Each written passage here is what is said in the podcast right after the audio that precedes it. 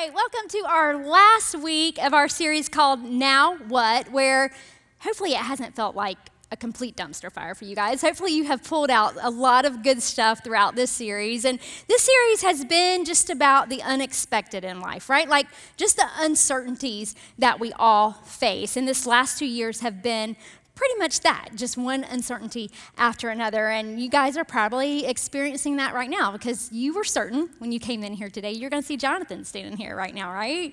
And instead, you're getting me, but I'm excited to be able to pull out some of the truths that we've been building on throughout this series and just come to this final week because I believe that there's something that God is wanting us to learn, something that He's wanting us to pull all of this together and pull out in a concept that we're going to look at today. And it's it's that concept called becoming.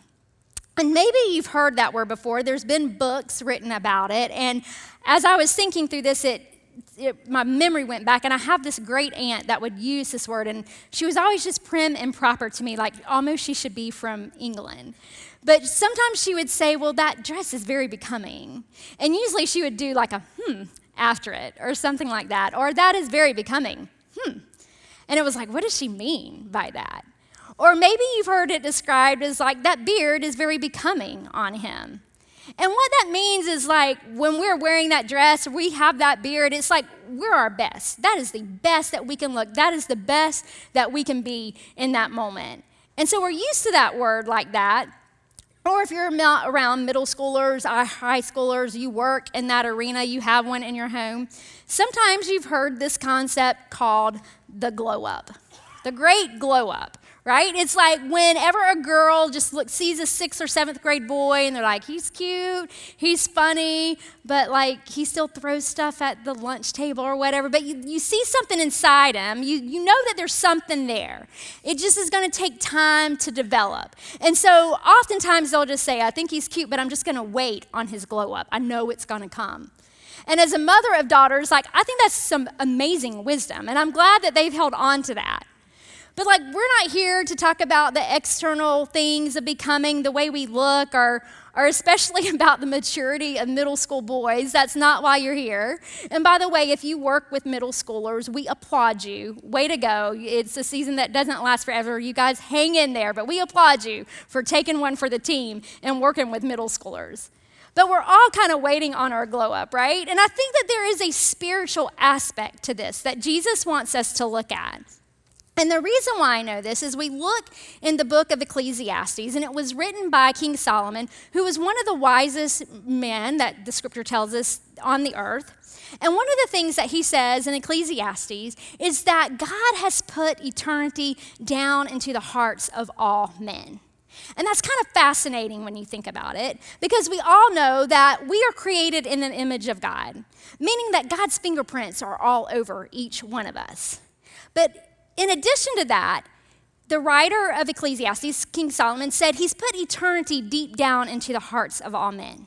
And what I think that means is, and we know it's true when we really think about it, is there's something deep down inside us that pulls us to something greater right? We know that there is something in us that is greater than who we actually are. There's a greater end to what we can see. And I think that's what King Solomon was trying to describe. And I think that's what Jesus wants us to see. And it's that idea of becoming. That is how we are going to live out and fulfill that greatness that He's put deep down inside us. And the beauty is, we get to dis- spend our lives discovering what that is. And so, of course, no one demonstrates this better than Jesus, and no one teaches it better than Jesus.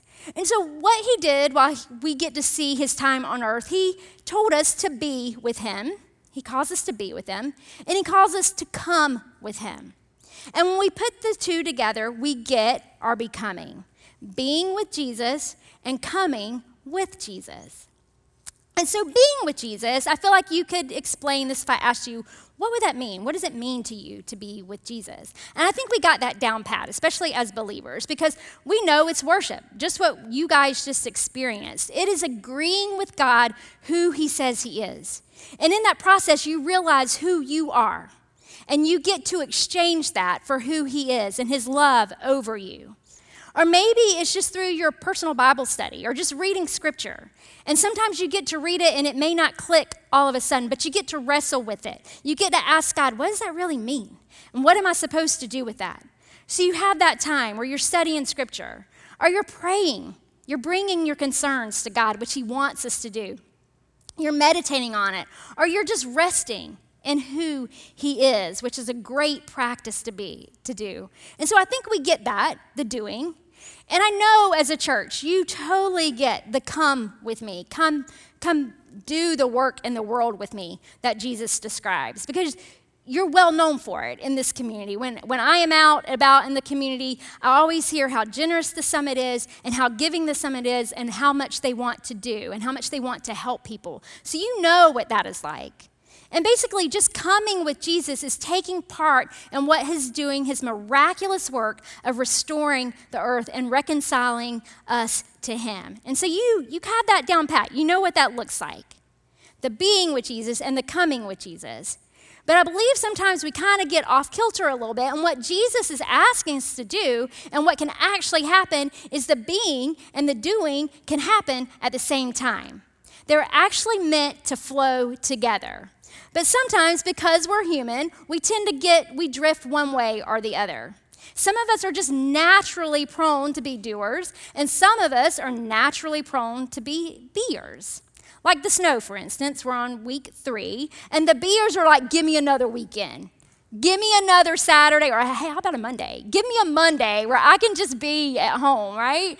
And the doers are like, three and done this is enough. Like, you're out there, you're looking through your cabinets, your garage, trying to find anything that you can slide on, anything that you can do because you are just done with the snow. You're ready to be out. You got to do something.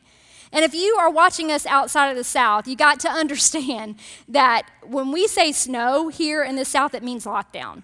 Automatic. The whisper of snow, like things just stop and things get still. But if you're a beer, you, you like that because now everybody has to be still, right? Or if you're a doer, you're like, no, not another one. It's fun for a minute, but I got to get back out there. And so part of this is just our natural bent, it's just the way we're wired. Some of it is just environmental. We have to. Like, you can't not do things. You have to do things. And so, some of this is just where life takes us. But sometimes we tend to get off kilter, like I said. And I want you to look at this, this picture, just to kind of give us a visual image, because we're going to talk about the extremes of these two things for just a little bit. So here's our beers over here. And what happens is that just means there's more inflow than there is outflow. That just means that you are soaking all the goodness of God in. You are loving it. You love that grace. You love His compassion. You love His mercy. And you are just taking it in, which is awesome but the problem with that is you don't have a channeled outflow for that. And so, what begins to happen is you just begin to saturate in it. And what was supposed to be life giving and life filling now just becomes a flood. And we've all probably experienced that at some point in our lives or another. When there's just too much of one thing, it begins to take the life out of it. For the last couple of years, I've been trying to become more of a plant person because plants have oxygen and plants are good and they're beautiful and they're great to decorate with. At least that's what HGTV says. But they are, they're great to have around. But you got to know how to take care of them. And so for the longest time, I thought, you know, what do plants need? They need water. What do I need? Everybody's telling me you drink more water, you drink more water, right? How many glasses of water are you supposed to drink a day? A lot. Nobody can even do it. You drink a lot of water. And so I thought that's what my plants need is they need all this water. And so I would just go at it. And then you would come down the next morning and there's just the stick in the pot.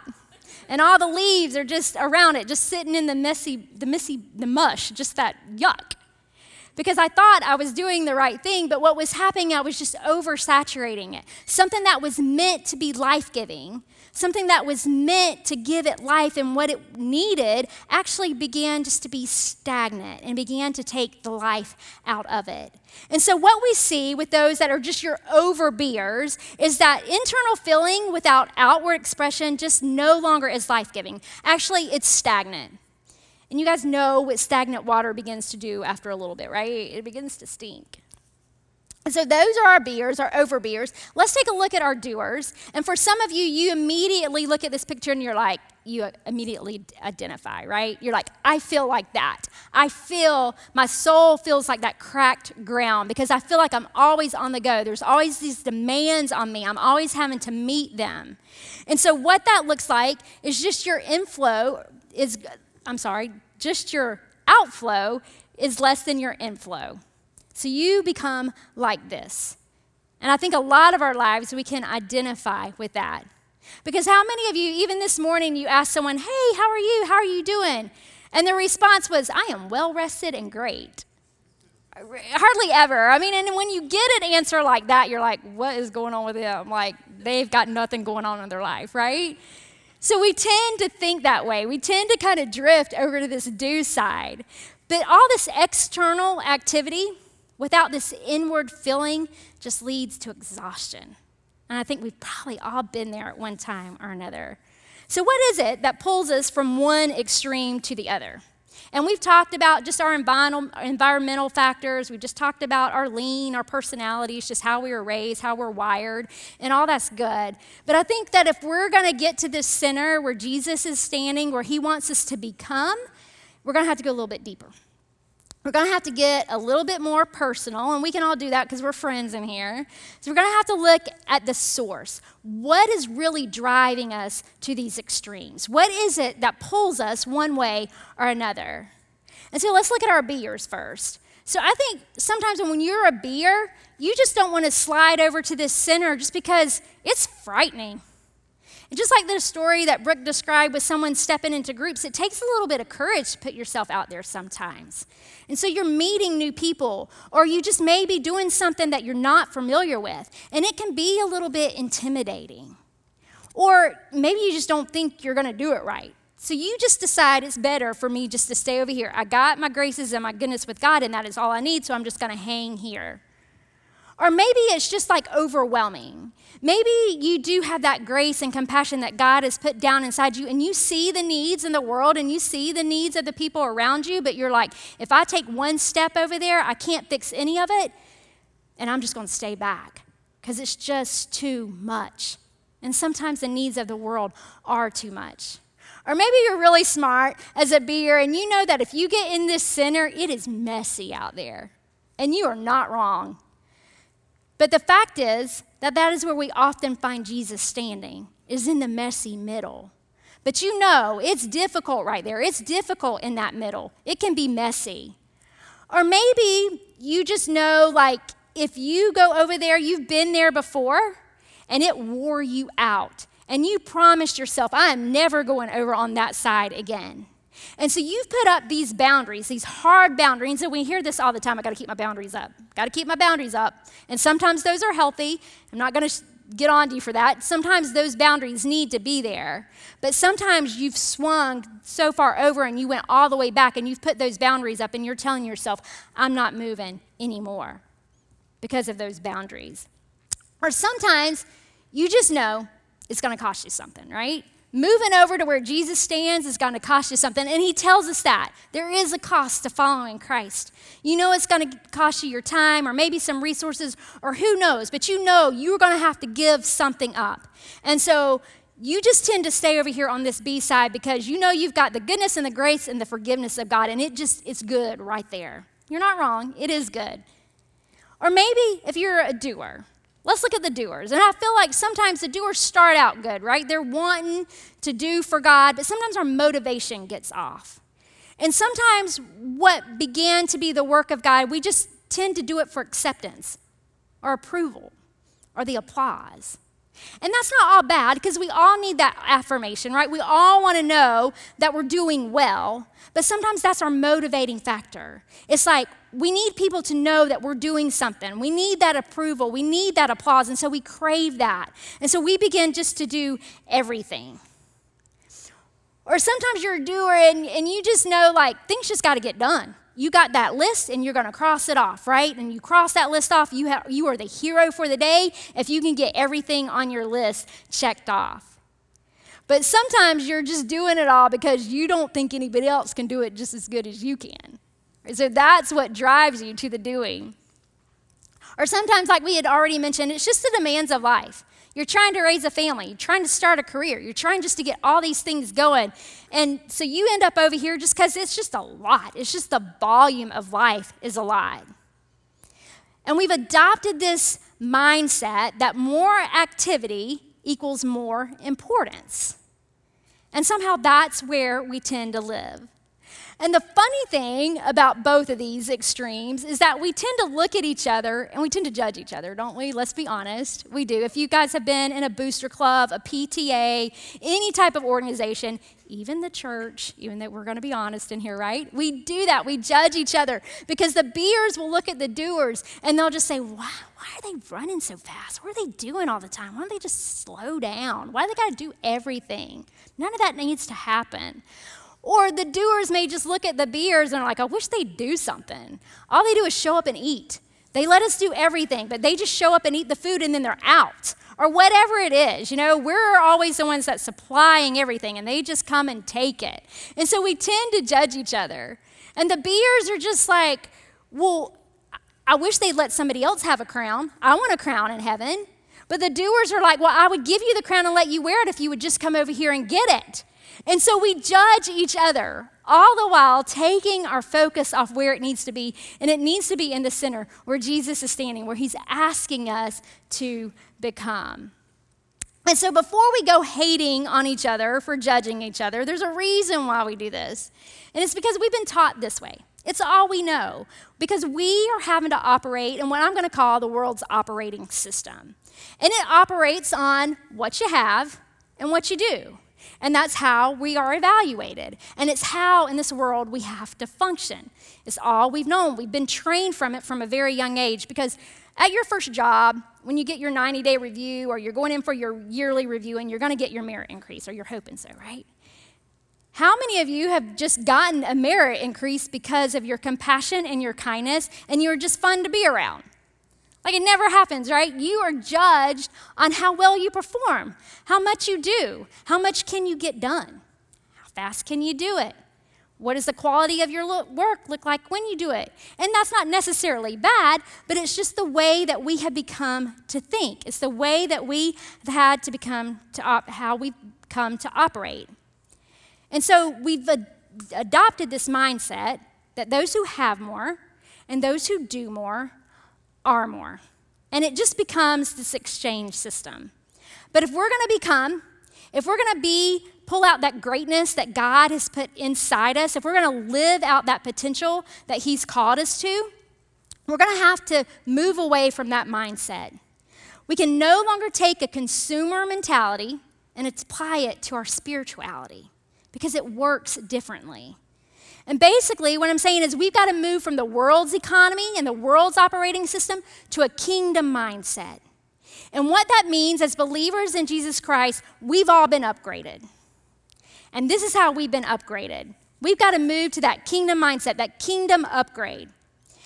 And we see this, of course, demonstrated by Jesus. He taught it best. He taught it to his disciples, and then in scriptures, we, it is passed down to us. We get to see how we live this out, how we move from this world operating system while having to function in it, but then operate out of this kingdom mindset.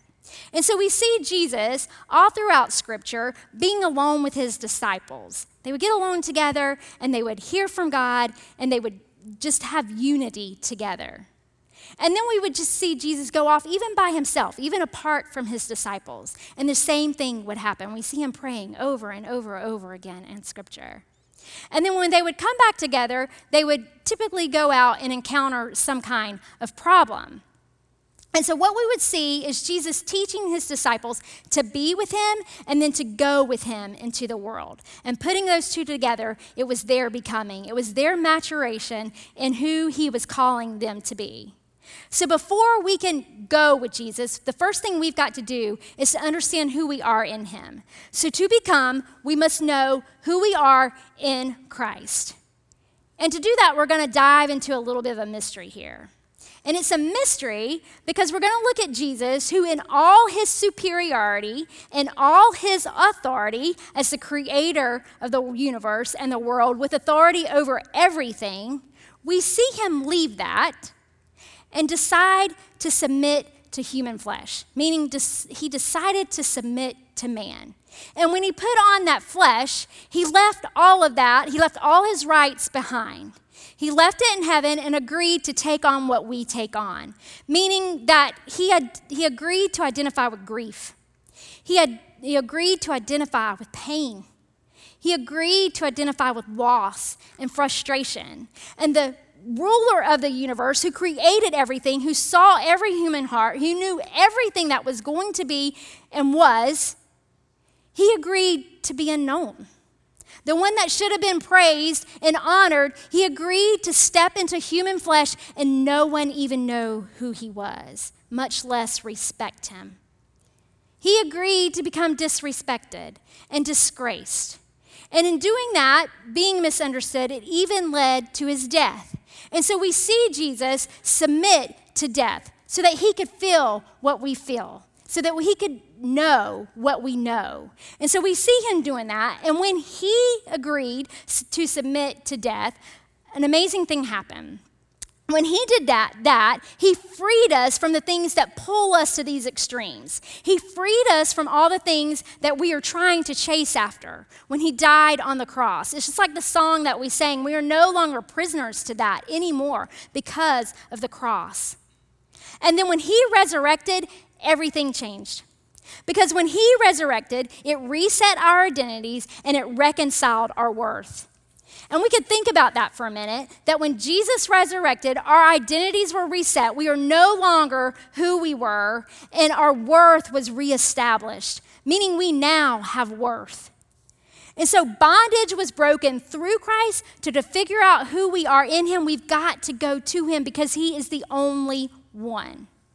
So, what this means, if you're a doer, you no longer have to seek that approval and that applause. Because you know when you're with Christ and you are in Christ, you are already accepted. When you move to that kingdom mindset, you're already accepted. You no longer have to perform. You no longer have to feel like you've got to please people because you already have position in Him. He's already called you His child and has given you an inheritance. You no longer have to overdo. Because as doers, we tend like we just want to do and do and do because it never feels like enough, right? We do a little bit, but it just wasn't enough. It doesn't feel complete. But what Jesus is asking us to do when we bring purpose into everything that we do, when we bring Him to every moment that we're in, every work that we do, He says it's enough because He's enough. It's not what we're doing, it's because He does it through us. And He says it's enough. What if you're a beer? If you're a beer, you don't have to stay behind those lines anymore because He's already equipped you and prepared you to do the work that He's calling you to do. Whatever's keeping you on the edges of being able to step out a little bit, God is already saying to you, I've put gifts inside you. And that's what He's done for all of us believers. He's given you gifts and He's given you skill sets that He wants you to use to build up the body of Christ. And so that's what he's saying to you. I've already been there. I've already been in the messy middle. I'm standing there, and I want you to come with me so you can see what it's like. He's already perfected that in you. And so you no longer have to stand behind those lines of, of being. You can move into the realm of doing. And what if you are feeling like you're going to run out? What he says to do is you is you no longer have to operate off that mindset of scarcity. That mindset if, if I give, I'm not going to have enough. Because what he's saying to you is, I am your provider. You can test me in that. And some of you have done that recently. You have found that God is your provider. Or what if you're the person that said, you know, I've got to stay behind these boundaries? And what God is saying to you is like, I have put boundaries for you in pleasant places. That is written in the Psalms. And I love that psalm because what he's saying is like, I am not going to send you out to where you don't need to be. I've put the boundaries where you need to stay, and they're pleasant, they're good for you. And so the problem with all of this, though, is that the world's going to challenge our identity in Christ every single day. It just happens. So we're going to have to retrain our brain. We're going to have to take the uncertainty of the world's value system, which changes all the time, and we're going to have to trade it in for the certainty of our kingdom value, our kingdom mindset. Because the reality is, whether we are doing or whether we are being, we can rest in Jesus Christ. Because it, is, because of Him that these things have value. It is because of Him that in our doing and our being that they can make an impact. And so once we identify in Christ, we are then motivated to identify with Christ. And what does that look like? And I love the way that um, Paul wrote this. He says, I have been crucified with Christ, and I no longer live, but Christ lives in me.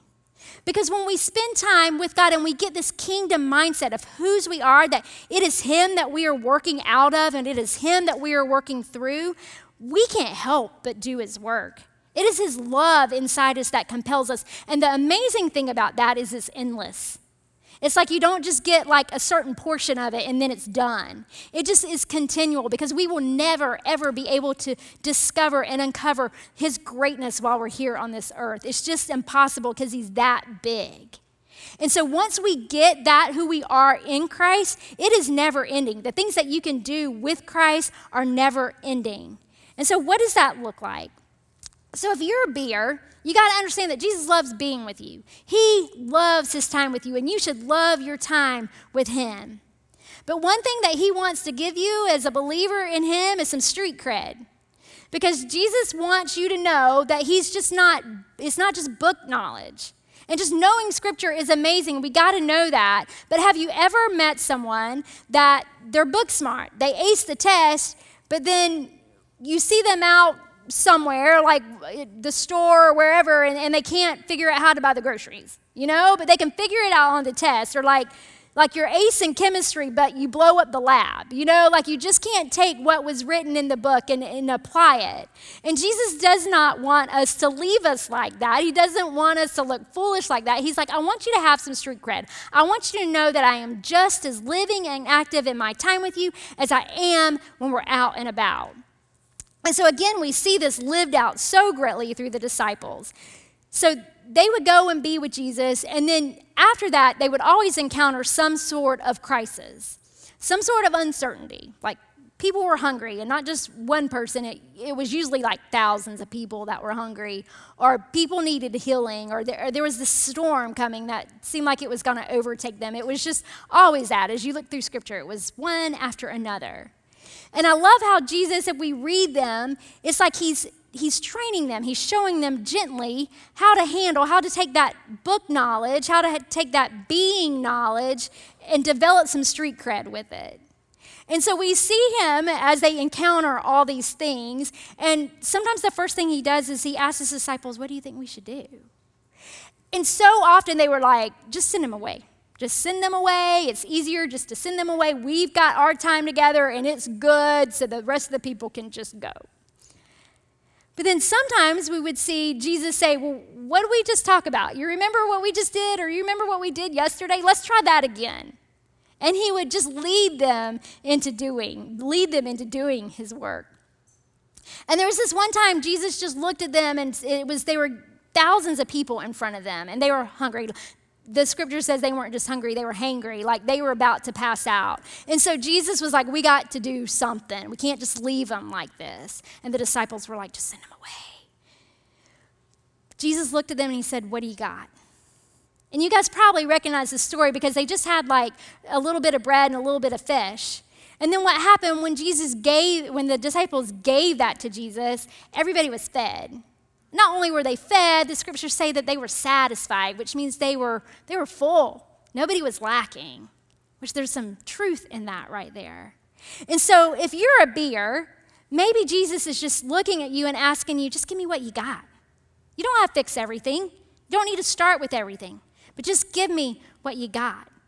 And so the question for you is who besides you needs to receive what God has given you? Because the truth of it is, like, you cannot take in any more of God's grace and mercy. Like, when He said it was finished on the cross, that means you got all you needed. You got all you needed for eternity. It was done.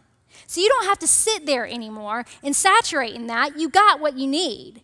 So, who besides you needs to receive what God has given you? And so for you, beers, like when you tend, when you know you're drifting over into that B side and you really honestly know, like, God is probably asking me what I got.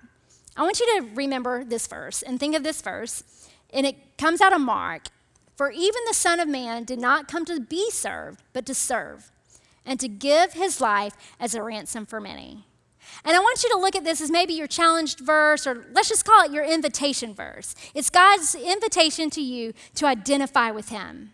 Because as I described, what we saw in Jesus was He was willing to identify with us. He was willing to leave everything He had so He could identify with everything that we would go through. He didn't dismiss any human emotion, He gets it.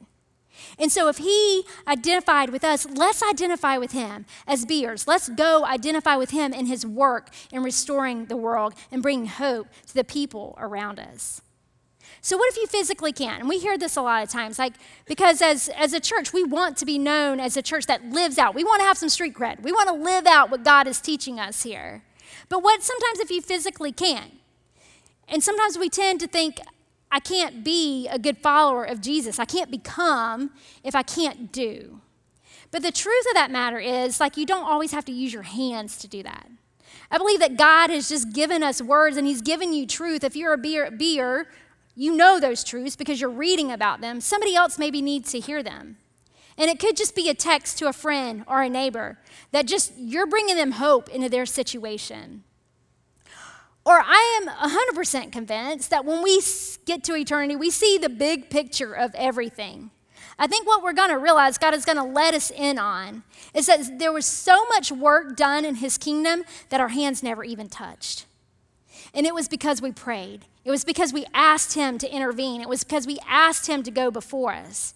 And so if you're that beer and you just can't physically do or your schedule doesn't allow it, don't let that stop you. Because what work of God can't you do that He's asking you to pray it through? Because there's got to be something. Because you look at the world, the world needs our prayers. Our community needs our prayers. And you can be a part of establishing that kingdom work here on earth. So think about this if you're a beer. What if doing the work of Christ led to building and healing in the body of Christ? Because we need you. We need you, beers. We need you to be that. We need you to build up his kingdom. So let's look at the doers for just a minute. And to you, doers, he wants you to be a part of his miraculous work, the things that he is doing that you don't even, that you can't even see. He wants you to be a part of that. But where has gotten, where have you gotten caught up in all the work and all the activity of God that it's no longer worship of God, because that can easily happen. What started off as worship has now just become work. Or for even a beer, what started off as like a good practice is just to become a religious ritual. And that tends to happen sometimes. What is drowning out the voice of God to you and all the crazy, the chaos that you feel like you got to run to? And so here's a verse for you it's found in Psalm 46, and it says, Be still and know that I am God. I will be exalted among the nations, I will be exalted in the earth. And I wish we had time to look at this whole psalm. Maybe that's something you guys can do this week because it's really beautiful and it has a lot in it. But the first part of that is perfect because it just describes uh, calamity and chaos. Like the mountains are falling into the sea, like the earth is trembling, like all sorts of bad things are going down. And I feel like as a doer, your life feels like that sometimes. There's just, it may not be to, the, to that realm, but just things are always going around you chaos, uncertainty, whatever it is. And as a doer, you feel like you got to run full speed into it because you got to fix it and you got to take control of it. But what Jesus is saying to you is just be still. Just be still and know that I am God. I got it, is what he's saying. I'm exalted among the nations. I'm exalted in the earth. Like all the way around you. I've got it. Beyond you, I've got it. And inside you, I've got it. And one version even just said, like, just stop your striving. Like you're just running too hard and you're running after the wrong things. Instead, just run after me. And for some of you, you just need five minutes. You just need seven minutes just to be still and just to be with Him. So, out of those moments, you can make your best yes. So, what is drowning out God's voice to you if you're a doer? And what if this? What if resting in the supernatural allowed God to work in the natural? Because I believe that when you give Him those minutes, the small minutes that you may have, He multiplies them. And it's amazing when He does it. and you get to understand what it's like to be still in front of Him. And so this is going to take practice. This is actually kind of hard work because, like I said, we're moving from a world operating system, the way we've been trained, the way the world operates, and we've got to function in it. But yet we have to start thinking out of a kingdom mindset.